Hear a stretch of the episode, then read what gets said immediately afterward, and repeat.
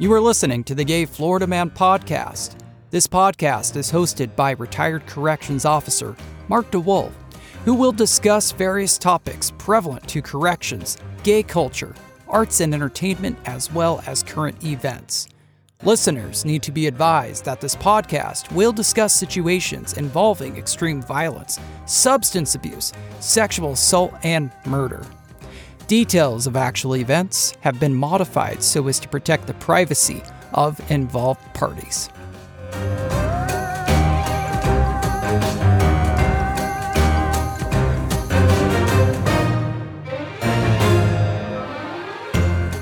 Welcome back to the Gay Florida Man podcast. This is episode 49. Now, if you don't already do so, I'm going to tell you once again please follow us on Instagram, Facebook, Twitter, and YouTube.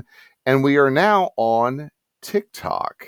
We have been very active in starting to create some TikTok videos that are very much associated with this podcast.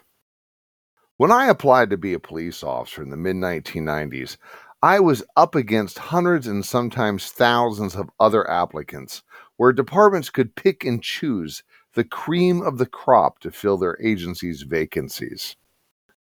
Even though minimum requirements only required a high school diploma, many departments were able to hire college graduates because the extensive pool of applicants with bachelor's degrees. Times have changed, and now departments are struggling to find anyone to do the job of law enforcement. Higher salaries, cash bonuses, increased incentives, and even lowering the requirements have failed to entice people into a once highly sought after line of work. What happened? Today, we are talking about recruitment and retention, the struggle for law enforcement. So, joining us is an officer that I worked with at the state prison, and he went on to do bigger and better things, and that would be Officer Wes. Welcome to the podcast. Thank you. You and I worked at Uinta 5 receiving an orientation together, and you were a lot of fun to work with and very easy, uh, mellow. You didn't stir the pot with the inmates, you did the job, but I guess corrections um, kind of isn't where you wanted to end up. Yeah, that's right. Yeah, we worked in Uinta 5. It was a lot of fun. Uh, I think we were there six or seven months before you went on to, uh, I think you had a temp or something after that. I just, uh, I enjoyed my time in the prison, but I definitely uh, like being outdoors more. And so being stuck inside wasn't my thing. Okay. And you went on to become a police officer after your time Yes, as a corrections officer? Okay. What was that like? What was it like to walk the halls of the prison and then now you're on the beat out on the street?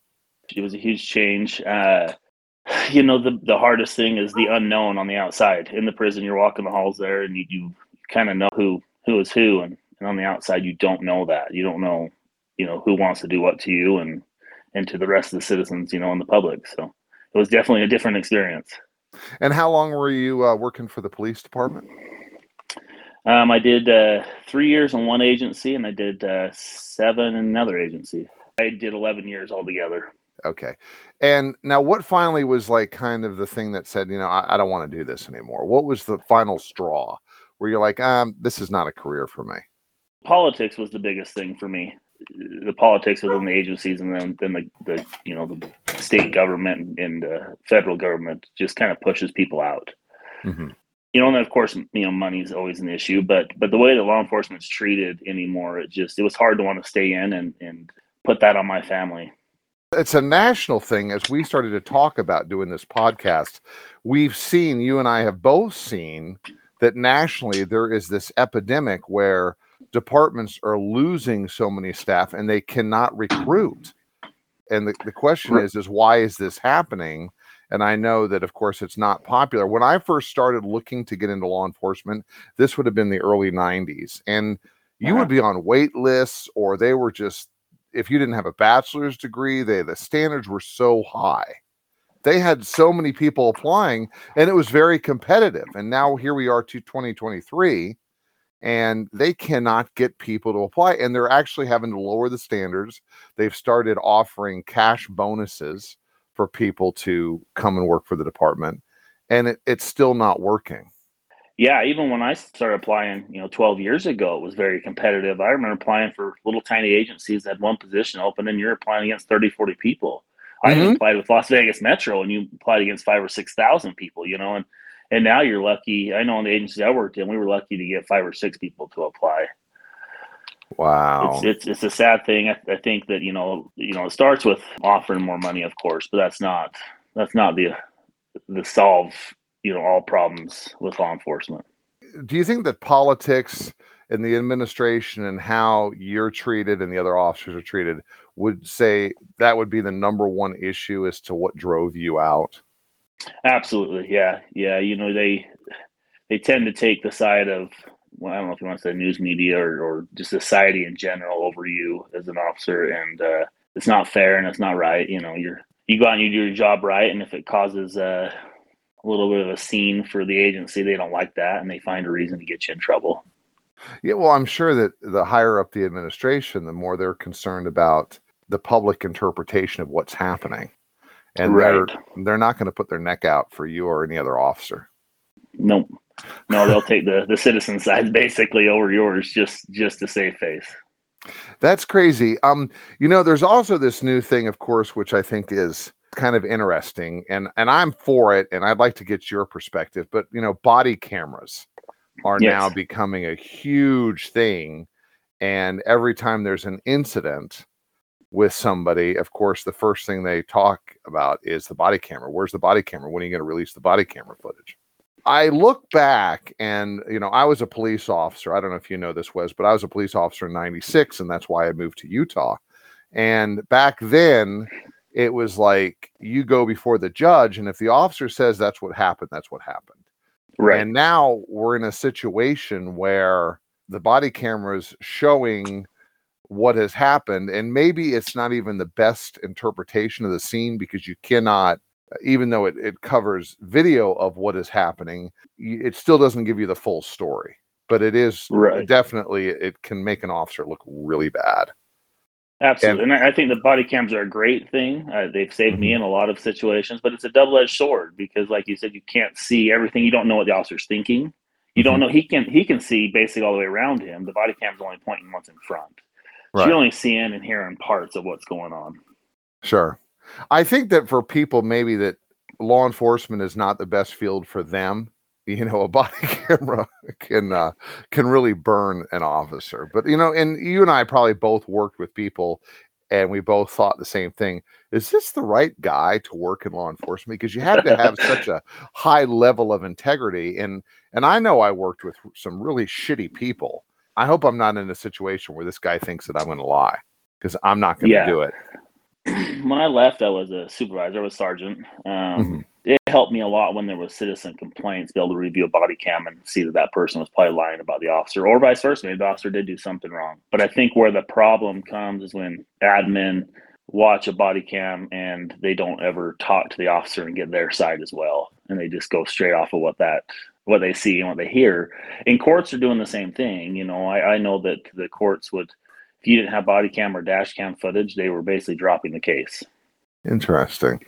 Yeah, so it's Uh, like I always ask them, like, why do you want me to come testify then? There's no point in me testifying because you just go off my body cam and not what I have to say, anyways. So it causes some problems.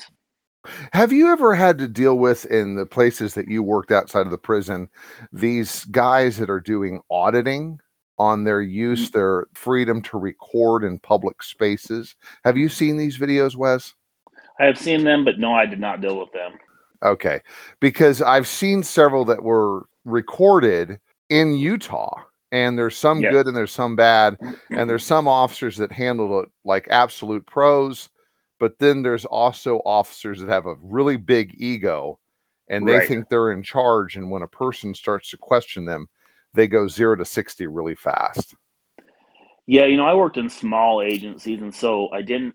We didn't really deal with a ton of that. You know, we had the freeway run through where I worked, and, and once in a while we get some of those people want to record you. But Mhm. because I worked for a sheriff's office, a lot of them respect the sheriff's office more than they do other agencies, and so we really didn't deal with a lot of that. What are your thoughts? I mean, I know that there's several that they go right to the post office, and I guess based on the post office policy, it is a public building and they can record, but a lot of the postal employees have not been briefed about this being a public space and they have a poster that's mounted in every post office lobby that says that Right. people can record it's you know it's open to the public and of course it's a public building police officers are constantly called by the post office employees saying this guy's in the lobby he can't film here. And then the auditor points to this poster and says no clearly you can see. And then for those agencies that push it and then trespass them and then arrest them and then it turns into civil litigation once the case is dropped in court and it's all on video. Yeah, I think that you know officers need to be very careful uh, in, in a lot of these situations, even even just in a broader spectrum as far as any civil type matters. Mhm. You show up there and you try to push your authority on a civil matter, which that would be considered civil. It says you can film there, it says you can be there. I that's a civil matter between you and the post office. Mhm. You know, law enforcement shows up and tries to push their authority on that. That just causes a lot of problems. You know, not only for that officer, but that agency and law enforcement in general. It puts a black eye on them. you lose public trust Absolutely.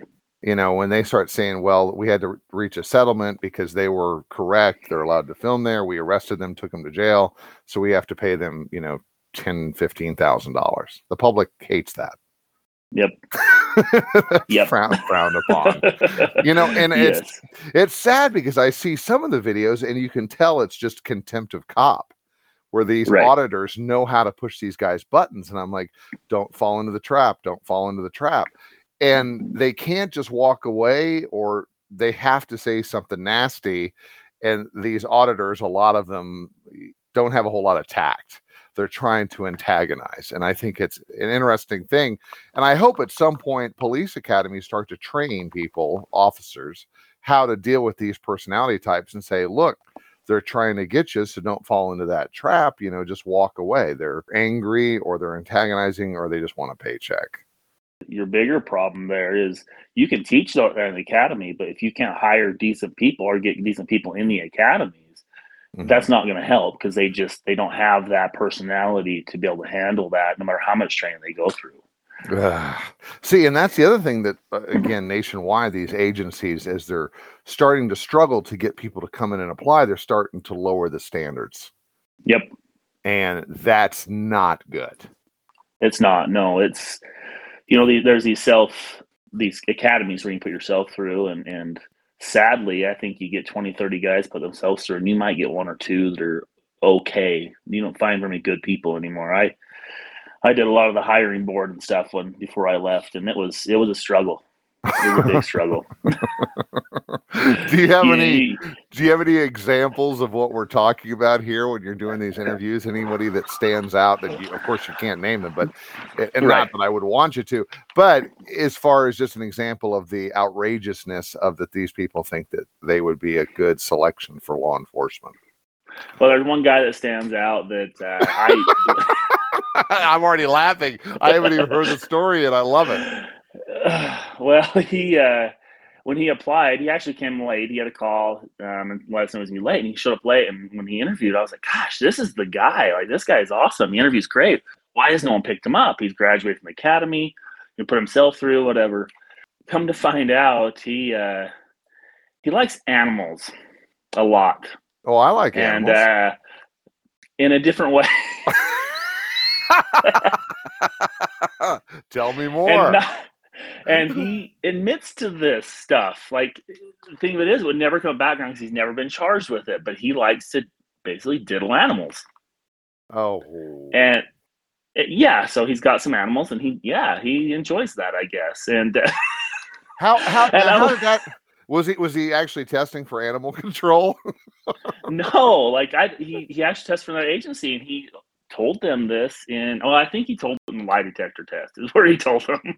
oh oh and then and then of course they have to put that out. And our agency knows you know. But i'm just like really? In that same testing pool we had another guy that admitted to you know years prior doing stuff with his little sister.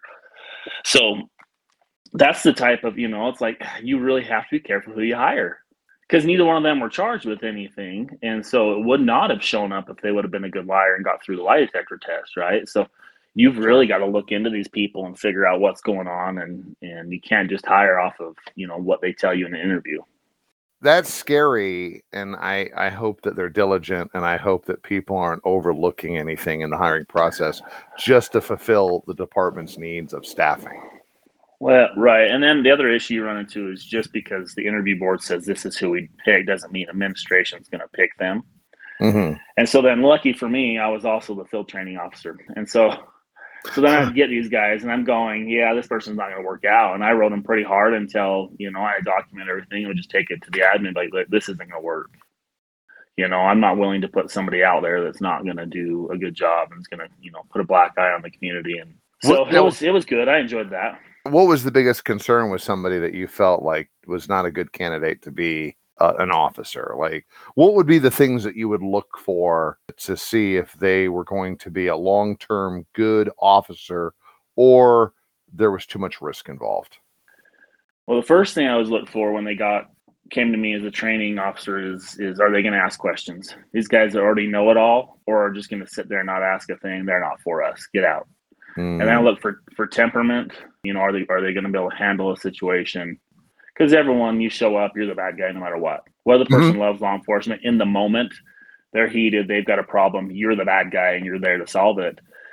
And so if you don't have the right temperament for it, then then you're not you're not going to do the job. But for me, a big thing that I saw a lot was guys not understanding people's rights, their constitutional rights, and they would violate those. And and Ooh. you know, you know, I had a had a document quite a few times some guys that did that and it just i don't understand getting into a job where you don't know that type of stuff is it just the mentality was like now that i i've gone through the police academy i wear this badge i'm in charge i don't care yeah. who the fuck you are you're gonna you're gonna do exactly as i say i say jump you say how high absolutely yep yeah Oof. you get a lot of them who push that boundaries of you know they pull you over and then can i search your car and you say no and they got no reason to, they keep pushing it until next thing you know they're searching, and that violates your rights. You can't do that. That drives me crazy. So you worked for the Department of Corrections for Utah, and I look back at the history and I see this epidemic now, and they cannot recruit and retain staff, and it's not something that happened overnight. It's not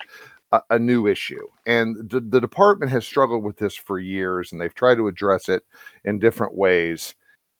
I don't know if it's just because most administrations are not in the long term, sort they're not th- thinking in terms of long term answers. Now, what years did you work for the Utah Department of Corrections? So it started in 2011. Uh, I think I left in 14. Okay. So as I look back, you know that I became very active with the union in Utah because, again, the politics and the administration and coming after me because of my YouTube videos. Um, and I was the, I recall I was the black sheep of the department there for a minute, according to the administration.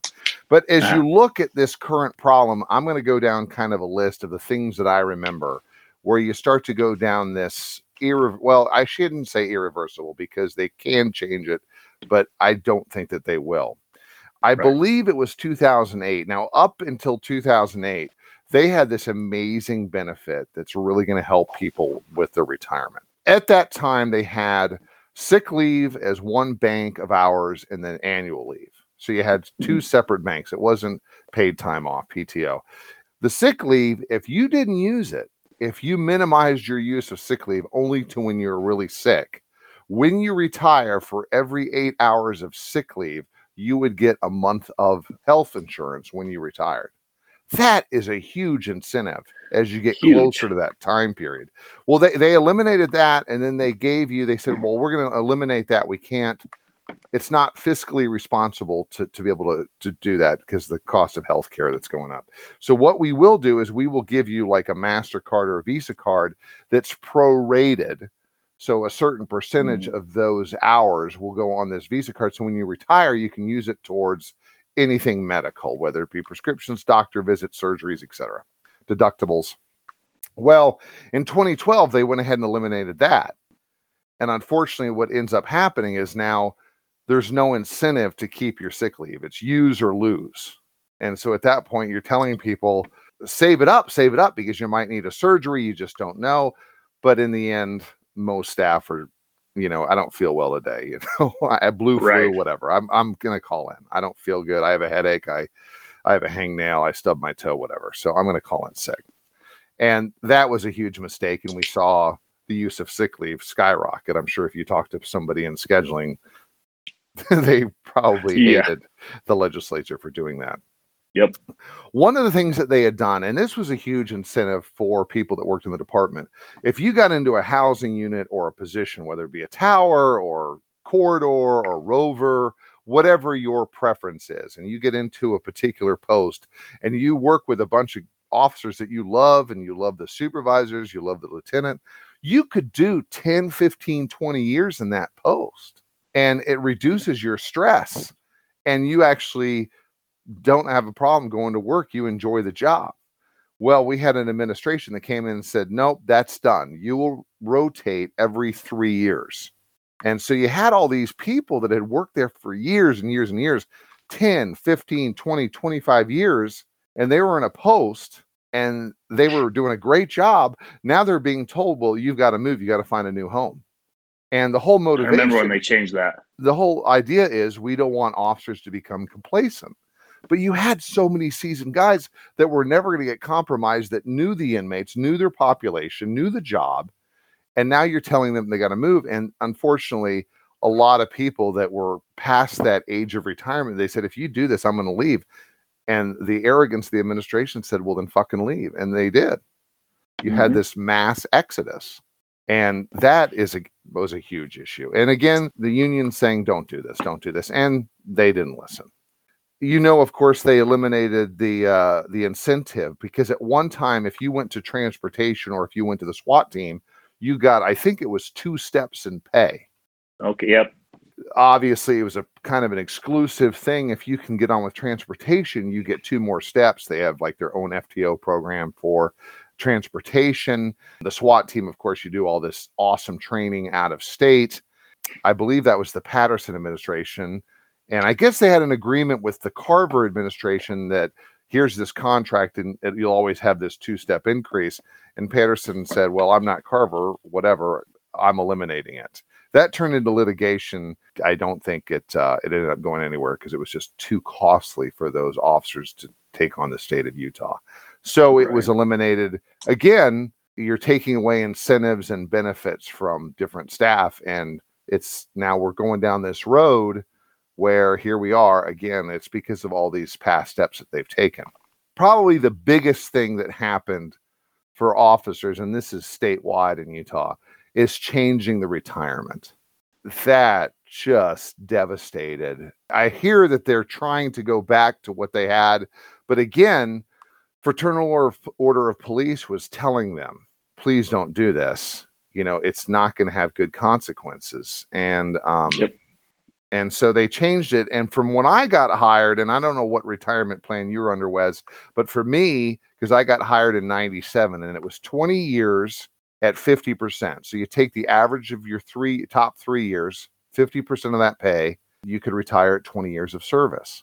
Literally, if you got hired at 21, you could retire at 41 and you'll get, you know, a monthly check that's equal to, you know, 50% average of your top three years. Not the greatest retirement, but it's huge incentive. You can go on and start a second career and have your mortgage, car, whatever paid for. I made that by about a month. Oh my God. That's a blessing. so I was in that 20 year. Yeah. So at some point, once you do pull the plug and stop working, you'll be able to draw something, correct? Something. Yes. Absolutely. Okay. But now, correct me if I'm wrong, that the, the current retirement now is 25 years minimum service.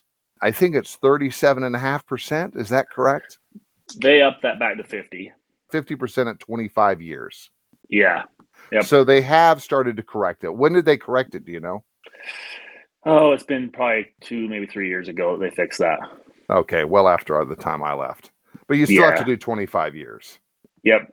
For now. And- and that's the thing is is if you look at that job and the level of stress and the um, what's happening with our population with you know every time you pull somebody over they stick a phone in your face and say i'm recording you. I know my fucking rights and you know prove it. I wasn't going that speed. Prove it. Prove it.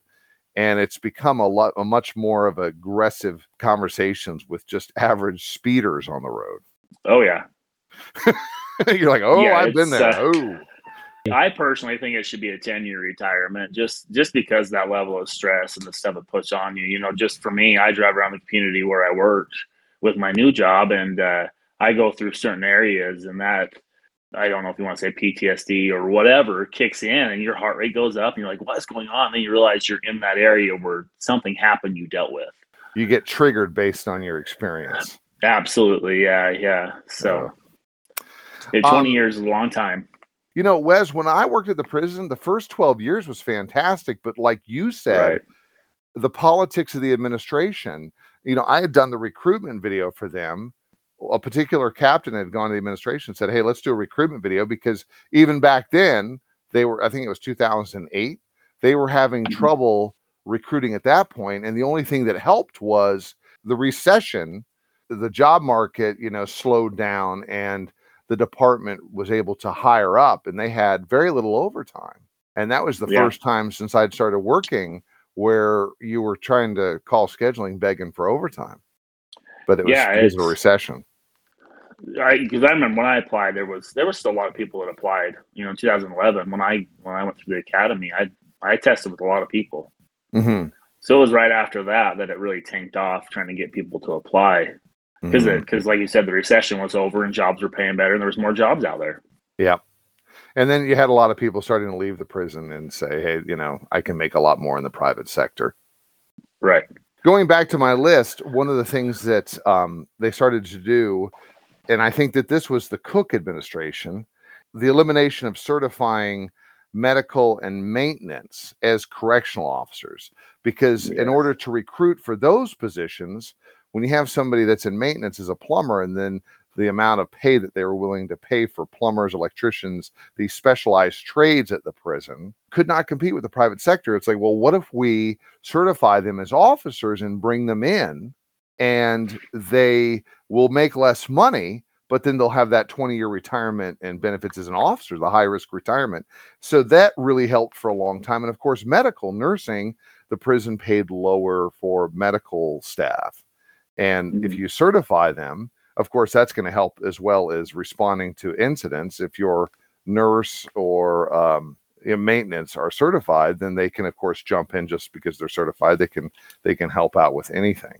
That was eliminated and again i believe that was cook that said no that's done. So now you're going to have issues recruiting again for medical and the specialized trades Right. yep. so and all these things the union or unions because there was two in utah that i remember the whole time they're begging him please don't do this and Right. administrations a lot of times they do not listen Big ego Um, thing. it, it's really sad then we have this new thing where again this was definitely a cook thing because i know from firsthand from people that were involved with direct conversation with him is the elimination of the swat team because they're going to go to a cert team. Were you there for that? I was not. you had already gone by this point. No, but uh, my father did 20 years at the prison and retired about four years ago. So I he kept me informed on a lot of stuff going on. okay and what was was his thoughts on the elimination of the, the swat team which had been in place forever Right. He didn't like it. Um, you know, the SWAT team sometimes had a little big head, but it was nice to bring them in and then just have them handle it. Because Well- to bring in guys from around the prison sometimes, you know, like we talked about some of the shitty guys we worked with, Mhm. did you want them on the stick with you? Yeah. The union tried to appeal to the administration saying, look, a CERT team's great for a jail, but really we're a prison, a full-time SWAT team, and all those guys do is lift weights and train and train and train. Right. Hostage situations, riots, uh, everything that happens in a prison. These guys, all they do is train. And I think at one point they would go to like a SWAT school. And I think it was either California or Colorado. But these guys Yeah. train and train and train. And yeah, like you'd said, a lot of them are very arrogant and maybe wouldn't talk to you when they came in. And there's that separation between line officers and the SWAT team. The Yep. longer that you're there, you know, they become friendlier for the most part. But the director said, you know, this is where we're going. This is what we're going to do. And they tried for years. Now, I have heard, Wes, that they've gone back to a SWAT team. Do you know if that's true? They have because we had an incident where I worked a manhunt with a shooting and stuff, and they sent their SWAT team to assist us. So It's still called CERT, but it's a SWAT team. Yes. Yeah. so once once that particular director was gone, they went back because they had tried for so long, like saying it's going to work and it's going to work. And if you said that this will not work, well, you're the enemy. The administration yep. says, well, you know, you're not on board with this. You're either with us, you're against us. Very uh, Neanderthal thinking with not open to ideas, the open door policy. Let's discuss this. No, this is the way we're moving. And this particular director, I have heard, would get very heated if you were yeah. to go against him. Again, it finally corrected itself. The uh, the pendulum swung the other way. Now they're back to a full time SWAT team, yep. which is the way it should have been. We now have this situation where we have direct supervision.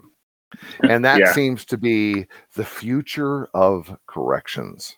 That's what yeah. the whole argument is. And they've built this new prison, and I know you're aware of this. It's been open less than a year. They've designed it under the concept of direct supervision, where an officer is in the section with the inmates. And I'm yes. sure it's modified for maximum security where the inmates are not loose. They're behind doors, but you're still in the section.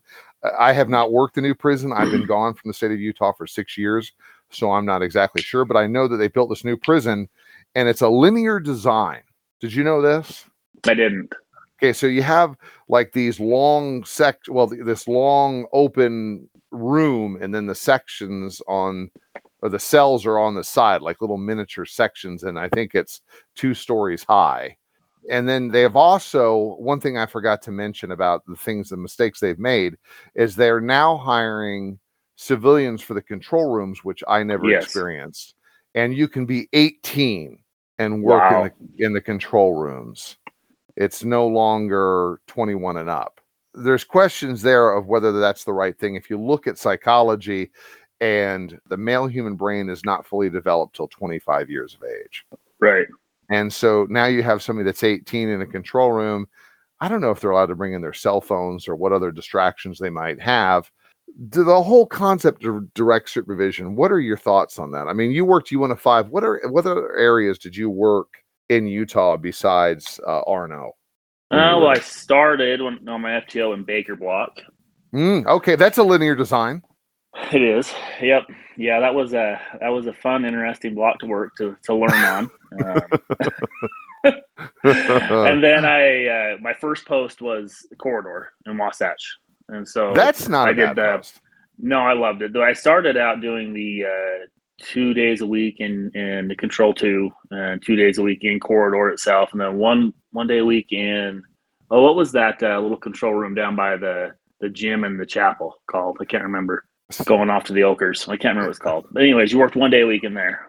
And then when the full time corridor officer left, I believe she got a sergeant position. I took her position as just in corridor itself. So that's before you went to Uinta 5. That was your first position.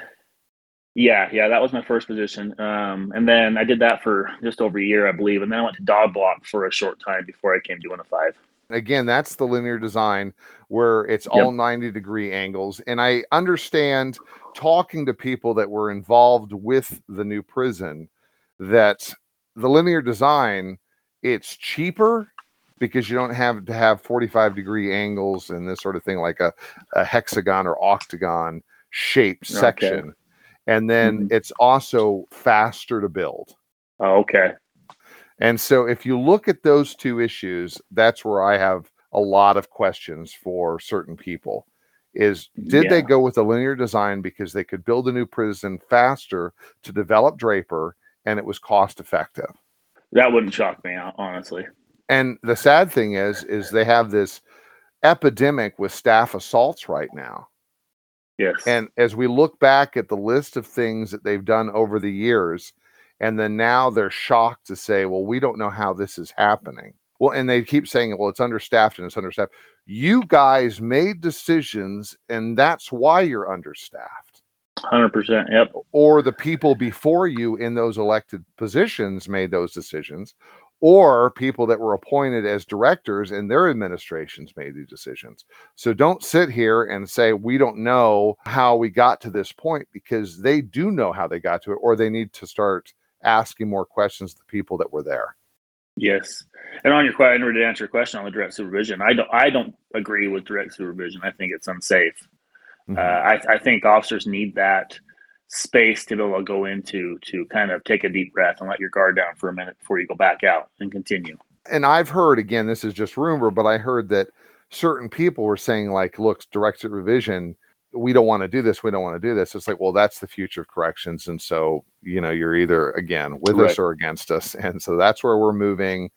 And it's like, well, you're not going to be moving there if you can't get anybody to work in the, the prison. I'd heard a statistic the other day right. from talking to uh, somebody that's retired, and they're telling me that 75% of the prison has a year or less worth of experience.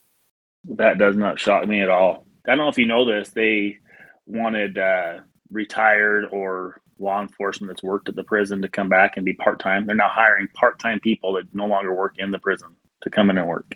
I heard that if you have left within the last five years or retired within the last five years, that the governor sent letters out. Is that correct? yes. Say?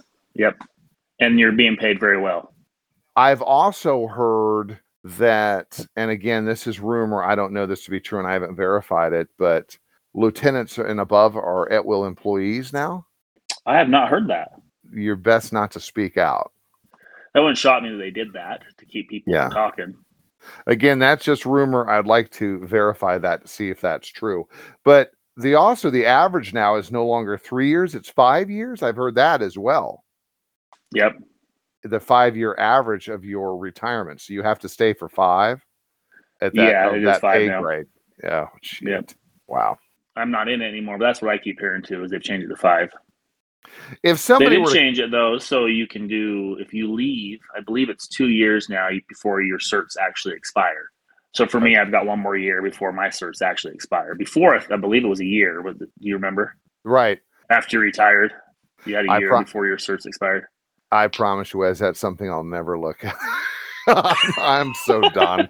I'm so done. Well, that's, where I'm at. But yeah. sure. Are you debating whether to go back and and finish out? Is that something that you would consider? I don't know that I'd ever go back to finish out. I do have agencies talk to me about coming part time and, and some things like that, but I don't think I would ever go back and finish out. Mm, the clock is ticking. It is ticking.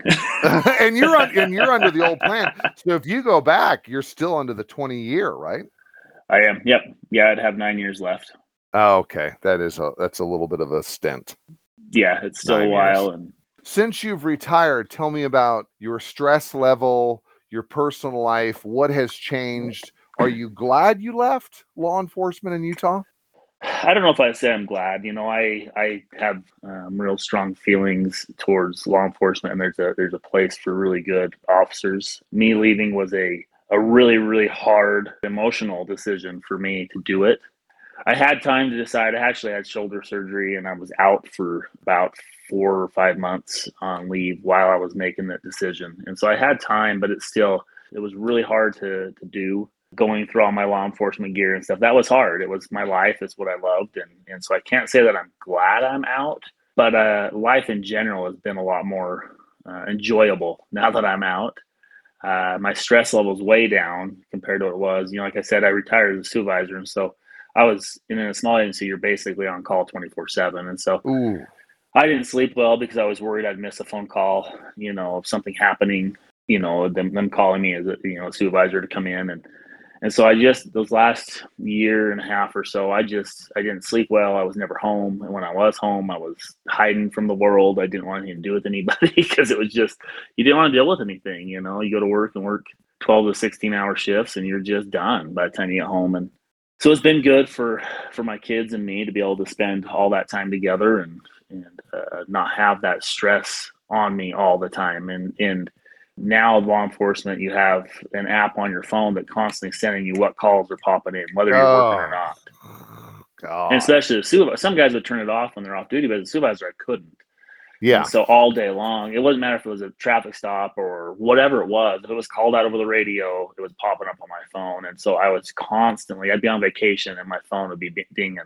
And I was checking this stuff. And I'm like, this is not, this is not That's healthy. not healthy. No. Have your So- have your children noticed a difference in you since you've left? Oh, absolutely. Yeah. My, my, my kids have, my family has, you know, my, my dad compliments all the time. And I said, like I said, he did 20 years, but he comes all the time to the difference in my attitude and my mentality just in general. You don't realize what path it kind of takes you down, you know, kind of the dark place you get in. And you, like I said, I'd hide from the society when I go home from work. And what I, what I do is I end up getting on the place, our Xbox, and playing video games with other cops. We'd sit home Oh shit. and play video games together, and then we just talk cop talk while we're playing. Because if I went out to mow my lawn, my neighbor comes over and hey, your buddy pulled me over, or hey, what about this, or you know, and you're like, I don't want to deal with it. Do you stay in contact with the officers? Do you still do the apps when you're not working? I'm sorry, not so the that apps. app I can't. The, the game, the game. Sorry, sorry. The Games, gaming. Yes. Yeah. You yeah. still yeah. okay? I still stay in, contact. and I and I'm still in the area where I le- where I retired from or left from. So I still am friends with a lot of them around here. We go to the gym together, and yeah. Okay. Now, uh, can you find like a new network of friends that do weed control that you can get on and do some type of game? you know, I've not found that yet. I have a few that I talk to, but not gaming. So, so for people that are listening, and I don't know if we said this up to this point in the podcast, but uh, Wes has now owns his own company and he does, you know, Yes. weed and um, lawn management. Is that safe to Yeah. say, Wes? Okay. Yeah, absolutely. and Yep. and so you are your own boss now and you have um, moved on and you are uh, taking care of your family by your own business which is pretty amazing Yes, it's been amazing. Amazing change. but at the same time you're telling me that you're kind of on the fence and you're having thoughts about well nine more years but if you were going to go back part-time how does that work with the retirement there in utah as far as working i mean are you still feeding into retirement is it still You are. at a It's- it's a- slower pace Yeah, it's a smaller percentage. I don't know what the percentage is, okay but you know, I thought about just keeping that cert just to just to have it. You know, you never know; things can happen, and you might need something. But then That's part of me says, "No, I'm never doing it. I'm done." yeah yeah but you know? know do you think that a lot of the stress and a lot of the responsibility when you're talking about this app and notification on calls maybe if you were returned to just being an officer and not being a supervisor that the stress would be slightly reduced For sure, yeah. I, if I went back ever, I would never want to be a supervisor again. I just want to do. I want to go out and do the job like I want to do my whole life. The whole reason I got law enforcement was to go out and, and do the right thing and not have to deal with the politics part of it. you know i'll tell you here in florida i had originally applied for the prison when i first moved here and i went and did a Mhm. tour of the reception center in orlando and i see i cannot tell you it was unbelievable the amount of inmates in that facility. They're having cuffed inmates escorted by one officer through a yard with it i felt like it was a couple hundred unrestrained inmates. Wow, yeah and i said i'm not crazy. i'm not doing this. I'm not doing this. There's no, way. This is this at, at any point this is going to be a news story or an international news story where they're going to have to Right. be getting you know the officer's dna from underneath the fingernails of the inmates if they turn on this guy because there's going to be nothing left it's Right. seriously dangerous Wow, it was crazy that's crazy. i'm like do they do they think they have control of this they're like so what do you think do you want to come work for this and i'm like you can go take a flying leap through a fucking donut there's no way I'll. Right. And I really have a lot of respect for Utah and the Department of Corrections because even though there was times where I complained about the administration and stuff, that a lot of the people that were lieutenants, captains that had worked there their whole career, they really had professionalism and they did so much of a Right. better job, in my opinion, than from what I saw. You know, and, and I again a lot of respect to the people that work for the Florida Department of Corrections Yeah. because they've got a very tough job and they don't have nearly the budget and they've got a ton of prisons in Florida, but they don't That's have crazy. Utah's only still got the the two. They've got the new one at the airport, and then they got Gunnison, and then they farm a lot of Yep. inmates out to county jails. Yeah, a totally different world moving to to Yeah. Florida. Fun, funny story about a state inmate that farmed out to the county jail. If you got time. Absolutely. So I was working one night on patrol, and uh, dispatch gives me a call that uh, someone who had pulled off one of the off ramps in a neighboring county, and an older gentleman and, and some guy come up and knocked him out and took his truck. Oh, Well, the truck had had GPS in it, you know, through OnStar. so they're tracking this truck, and here it comes to my county, and I get behind it, and I get you know the other officers in position to start trying to stop this car, and you know, of course, he runs, and we chase him, and we spike the tires. Whatever, he gets out of the truck, and we take him into custody without any incident. But he's like covered in blood. I'm going, what in the world? This guy's been in a fight. Did this old man cut him? Like, what's the deal? And he's got cuts all over his body. Come to find out, he had escaped from a county jail, and he was a state inmate. oh, And we didn't know oh. this. And the county jail he escaped from didn't know either. Oh, and it, it had been a couple hours. And yeah, anyways, it was uh, SWAT came and picked him up and took him to prison. After That- he got, but he climbed through a barbed wire fence. You know, that's why he was all cut up. who made the call to the jail? My boss did. Hey, um, when was the last time you cleared count? Yeah, yeah, yeah. But You probably to go check on your inmates. Yeah. And he apparently had stolen a a uh, tow truck and then drove to the next county up and stole this old man's truck and came to our county next. wow, uh, you know, I don't remember hearing that on the news. Yeah, it wasn't. And the and the state never gave us kudos for catching the guy. They just kept it under wraps, and we got nothing for it. that's another. It was it was on the news, like it was on KSL, but it was a small little blurb of, you know, the state inmate escapes county jail, and you know he was caught a short distance later. Like it was a very small article, footnotes.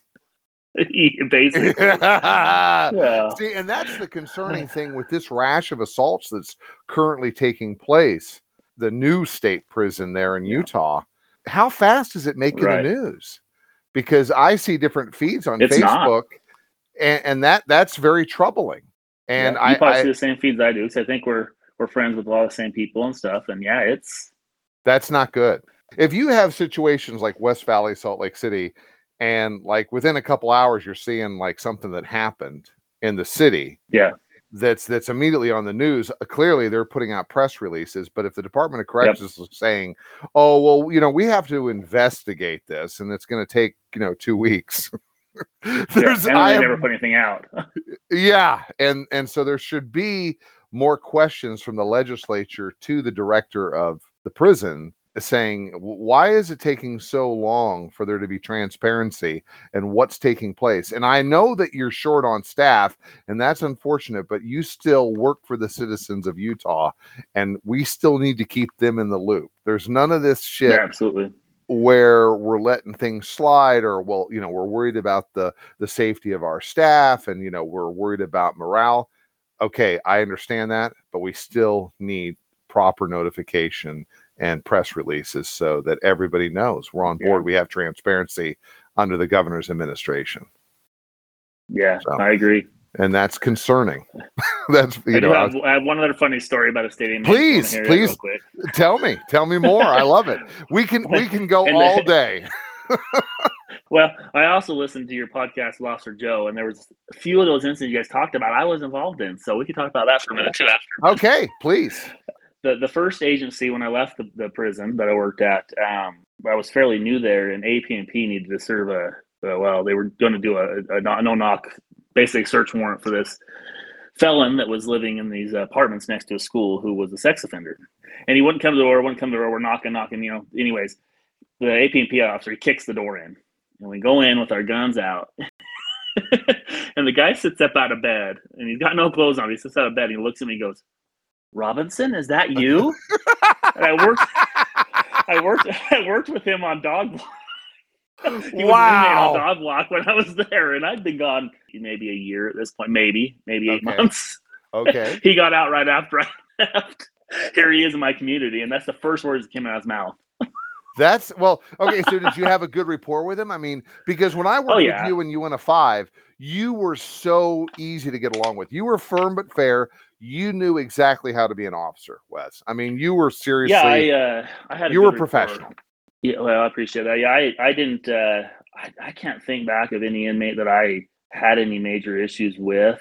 Um, I actually was going through uh, recently with some life changes that I think I've told you about. I was going Mhm. through a bunch of boxes and stuff I had and uh, pulled out this paper and I, I forgot all about it. Um, and, and probably looking back, I probably would have got in trouble the prison for even taking it home. But I remember when I got this paper, I was I was working Wasatch Corridor, and this inmate walked by and handed me this paper. It was all folded up, and he said, "Hey, I just want to tell you thanks. Today I'm getting out, and I just wanted to thank you for you know how you treated us and whatever." And you know, he kind of got emotional, and you know, I said, "Well, good luck, whatever," and moved on. I stuffed the paper in my pocket and went back to work, and didn't think anything of it, and got home and in my pocket and, and I'll read it to you. It says, Robinson, I first want to tell you that you are a very respectful officer. I know that you have gained my respect for you. You always make me smile every time I see you.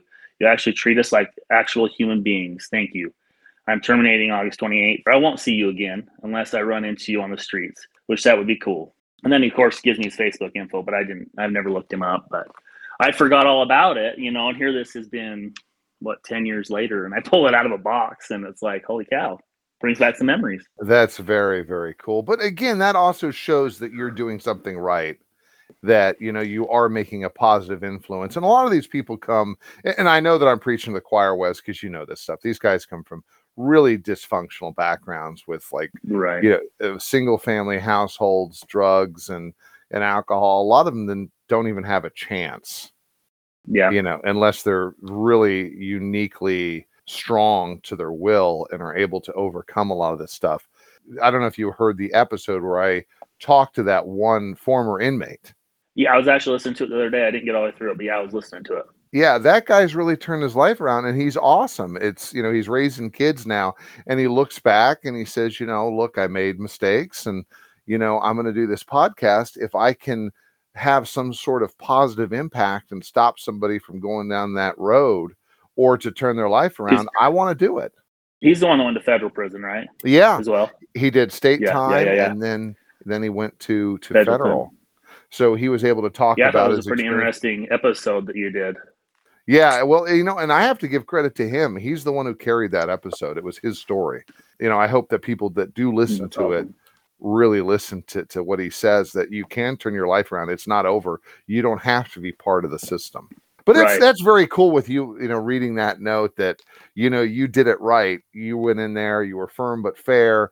You know, you didn't judge them. You didn't go in there to stir shit and, you know, throw people's cells all apart. Just, you know, they're pieces of shit. Cause, you know, working with those guys, and you know, because we talked about it, but when you work with those guys that are in it for the wrong reasons, it just makes our lives miserable. No, absolutely.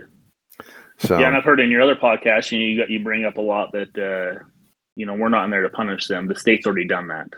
yeah, And we're, just there to make sure they stay in there and that they're safe. Yeah, Exactly. yeah, that was my mindset going in, and I, you know, I credit my father for that. You know, teaching me that because he, like I said, he was at the prison already working when I was went there, so That's it awesome. uh, it was a good insight on how to do how to handle things. You know. you saw me working with the inmates and i tell you Yes. some i had some really fun times joking with the inmates and i learned a lot of great jokes from them. In fact one particular inmate NUN 5 had told me he said look you, you ever want to turn on your girlfriend? And i said well tell me tell me. He goes you get down there when you're going to go down and eat her out. You know Uh-huh. sneak in a 9 volt battery and you put that right on her clit and she'll squirt you like a grapefruit. And it hasn't helped me personally in my life but I'm sure. but but for a straight person that right there Val- valentine's day is coming up and so if you It want to do something nice for your wife your spouse That's funny. Well, I was trying to think back to you in a five when and me, you, and the other officer. Um, I, I believe he's out of law enforcement as well, and I may reach out to him to get a hold of you. But um, I don't know if you remember the officer that was working with us, with me and you. But if you recall, just before you left to go to Timp, they uh, the inmates actually lit the place on fire and flooded it. we talked about that officer uh, evans and i talk about that in one of the Yeah. earliest podcast episodes we talk about Okay. the fire I wasn't. He must have been in the actual control, and me and you were back in the offices, and and all of a sudden it was smoking, and we're like, "What in the heck?" yeah And the yeah. books were on fire, right? And they, Yes, they flooded their cells. Well, and Yep. okay, so do you know the whole reason that that whole thing started? No, I don't recall. Okay, the, I'm gonna go down memory lane with you for this. Um, what happened was is we had level twos that were tiermen because the classification process and the number of level two beds down in U102 was limited. So guys were having to do extended periods of time in RNO. So to appease them, the day shift would let them be tiermen and you know serve trays mm. and get more time out of cell to keep them calm. Our brilliant captain came in one day and said, "Fire all of the level two tiermen." Ugh. So they went down there and they fired them all. Well, now you have level twos, which are a little higher risk in management. Now you just Yep. made them all super fucking mad. Because when I first responded down there with that fire, or when we first pulled him out, he goes, Look, DeWolf, I'm sorry. I didn't want to do this, but your captain's a cunt. And so he Yeah. had to act out because he said, If I start this fire, you're going to move me to max. At least it gets me out of RNO and then I can start to order other items off a commissary just besides hygiene and letter writing. You're So it was manipulation, you know, and he didn't Absolutely. give a sh- he was going to do like 40 years or something anyways. And then he's the same guy that ended up committing the murder over in the Oquirrhs. Oh, okay. I didn't realize that. Yeah, he stomped that uh that other that rival gang member's head. Yeah, that's right. the person that started the fire down there in Echo section, he had like pictures of his children on the wall. And I mean, like yeah. His two kids could have been like modeling for OshKosh B'gosh. I mean, they were the cutest kids. And he had like just this that. contagious smile. When I went to court for him, he had me laughing on the stand in West Jordan in the courthouse. and they asked me like funny. why why are you smiling so much and i said because i like him i get along with him this is nothing personal him and i would laugh Right. all the time but Yeah. you know I, I know why he did it and you know again it's about situational awareness know who you're working with just be aware of what they're capable of and if you connect the dots and it's like i want to get to regular housing so i can order more stuff from commissary it makes sense and the only thing I had was like extra time to shower and walk around the block, maybe an extra tray. And the Yeah. captain took that away from me. So, uh, okay, you know, game on. I'm done staying here in this building. It's time to go elsewhere. I'm going to have to, I'm going to be Right. locked down for a while. It's worth it in, in the, the, the longer run Yeah. of things. And I'm going to be in prison the rest of my life. You know, the gang thing is my life. Well, I have not. to give it to you. You made that. You made you want to five fun and enjoyable to be in. I appreciate that. because that that could be a miserable block to work in. And you know, the sergeant that came in after you was great as well. Like you know, nothing against him, but Uh-huh. uh, you made it a lot of fun because that could be an awful, awful building to work in just because of the setup. You know, Yeah. so loud and there's so much going on, and you know, so. But but the reason I got to tell you, there's there's two reasons I went to to five. Uh, Okay. One is because uh, my dad was on. Uh, I believe we were X squad. Was that right? Yes, I I, think right. that's it's been a long correct, time. Yep. My dad was on X squad. When I was in Dog Block, I was on O squad, so we never saw each other. We were working opposite. So I needed to get to an X squad, and one that was open. But to go back to uh, your podcast with Officer Joe, one of my first runs in with you was you you talked about the the uh, older guy who died in Charlie Block in the shower while you were working overtime. Yeah. Yeah. I was in corridor that night, and I come up and I watched the way you, I watched the way you handled that whole situation, and I thought he would be awesome to work for. So You, you Yeah. watched me shitting I my was- pants. basically, yeah, but no, no, seriously, you you did a good job, and, and I thought you know he'd be he'd be a good sergeant work because I you know in corridor I had amazing sergeants, and I didn't want to go anywhere else because I had some amazing people I worked with. It was a great you know great place, so. I was trying to find, you know, another another spot that would fit better, and you know, worked well going to Uinta 5 with you. So I got to give you props for that. People dream of working with an officer like you, Wes, because Yeah, you know you don't cause problems. You know exactly how to do the job, and it's like I could call in sick, and if I know you're working, man, this is great. I got nothing to worry about. Things are going to run smooth, and I you know you just that. got yeah yeah. I mean, I'm I'm also glad you got out of the prison and tried other avenues in, in law enforcement. I'm glad that you you know For you prospered. And you know, there's careers at the prison. There really is careers at the For prison sure. if you if you have the right mindset. You know, again, it's also depriving the community of working with somebody as fantastic as you to have you. Oh, thank you. But I always told people, I said the perk about the prison is that no matter what block you go on, it's like a whole new job. Yeah. Because every Yeah. block is ran so differently, you know, and so you couldn't move around. Yeah. So- And- and, and- lucky for me, in corridor, I worked with Officer Joe, so that's why that's why you had that that podcast, and I was like, I remember that. yeah. Well, I that, remember that happened, you know. I had So I had evaded the whole thing of dealing with a suicide or death my entire career, other than Yeah. coming on shift and somebody had died and the body was in the section, and and Right. that was in Olympus. That whole thing in Charlie Block, I was there for four fucking hours. well, and a I believe guy- it. dies on me. it was six to ten was my shift that night, and they had come to the control room and said, "Hey, you better check on the dude in the shower." And I ran up there, pulled back the shower curtain. He was slumped up against the wall, and his eyes were open, and it was you know fixed and dilated. Yeah. And I knew I couldn't grab his legs and pull him out of the shower because his head would slap the back of his head would Right. slap the concrete. And this guy Well, was he was sitting funny, if I remember right. The way he would slump down in the shower, he was sitting really funny. knowing what you know about me, were you afraid as you heard the call out? Were you afraid that you were going to run up there? We really can't leave DeWolf alone with a naked guy.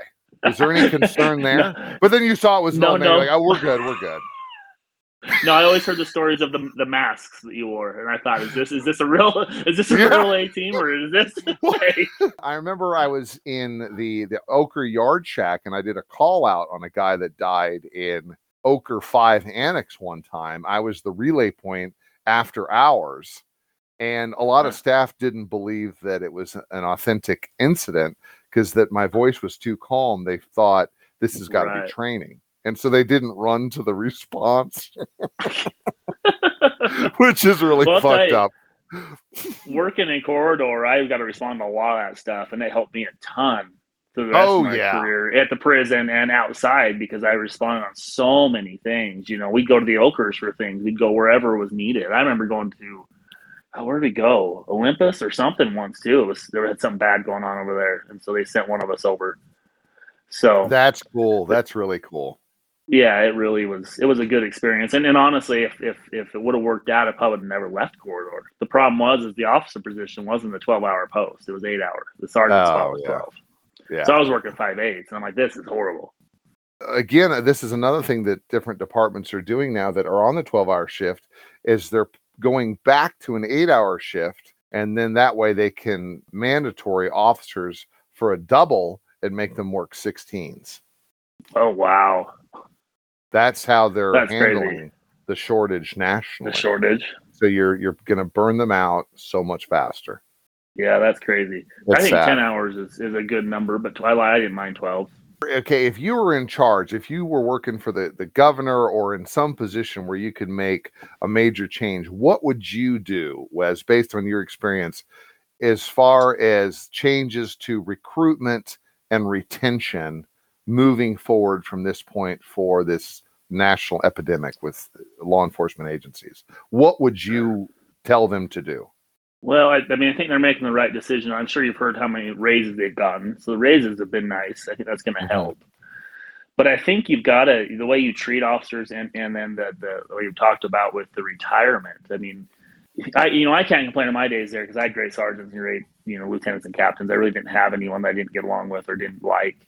But there are those, and you show up there, and if you've got a sergeant that treats you like crap, and you're working with a crappy officer, who wants to stay? hmm And so I think they've got to start figuring out how to promote people that are going to treat others properly, hmm get the Mhm. get the retirement fixed, and then listen to the officers. I mean, that's why you're part of FOP and part of these organizations. You know these these things because you want your voice heard, and they don't want to listen. You're just a number, and they got to do away with you just being just a number because you know I, I felt like when I was leaving that it would be a huge blow, and it was, but it was more they just I'm just a number. Those replace me. It's no big deal, and we've got to do away with that and make it more about the person and, and that we care about them and want them there. I couldn't agree with you more. I can think of specific circumstances through the years where I was talked to like I was a total piece of shit. And, Mhm. um, you know, and I was an officer. I was the FNG. Do you know what FNG is? I do. Yes. You're the fucking new guy. Yep. I've heard stories with sergeants with their feet kicked up on the desk, and you're the new person there, and like, hey, FNG, make me some coffee. And you're Yeah. standing there like, what is the FNG? You're the fucking new guy. So you're the bitch. Make me Yeah. coffee. And when you treat people like that, what do you think's going to happen, especially with this younger generation? They're going to say, I'm not doing this bullshit. Goodbye.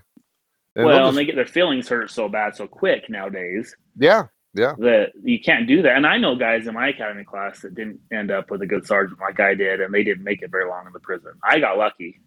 You know, my I remember my first day on my block that my FTO, my sergeant, I walked in and I said, Hey, just here to start. And he says, Well, put your bag down. And I'm like, Oh gosh, this sounds good to start. He says, So that chair at the end of the tier, it was the first tier. And he's like, Go down and get that and bring it back. I was like, uh and I went down and got it. He says, Okay, you made it. Good work. And then from there on, we were like best friends. Wow. Good. you know, inmates were all out, and I was like, "Oh crap!" I think it's it's it's fantastic that you bring up the points that you did on how new people are treated and their perception of what this job is when they first start because it really can make or break an individual. When I first graduated the corrections academy, so many people said this fucking guy's never going to last. He'll do a year or two year. And Yeah. Lieutenant Whitney told me not too long ago, goes, you have the perfect mentality to work in that job. Like you were made to work in a prison. And I don't know if it's just because I'm queer and I get to see buttholes every day of men. I don't know if that play. I don't know where he was going with it, but you know, I, whatever it is, I guess I hate the expression. It is what it is, but I will Yeah. say that Lieutenant Whitney had said like I was perfect for that job. I hope that there was more than just the physical aspect of Right. searches and urine collection. I'd like to believe so, but I don't want my ego to get the best of me.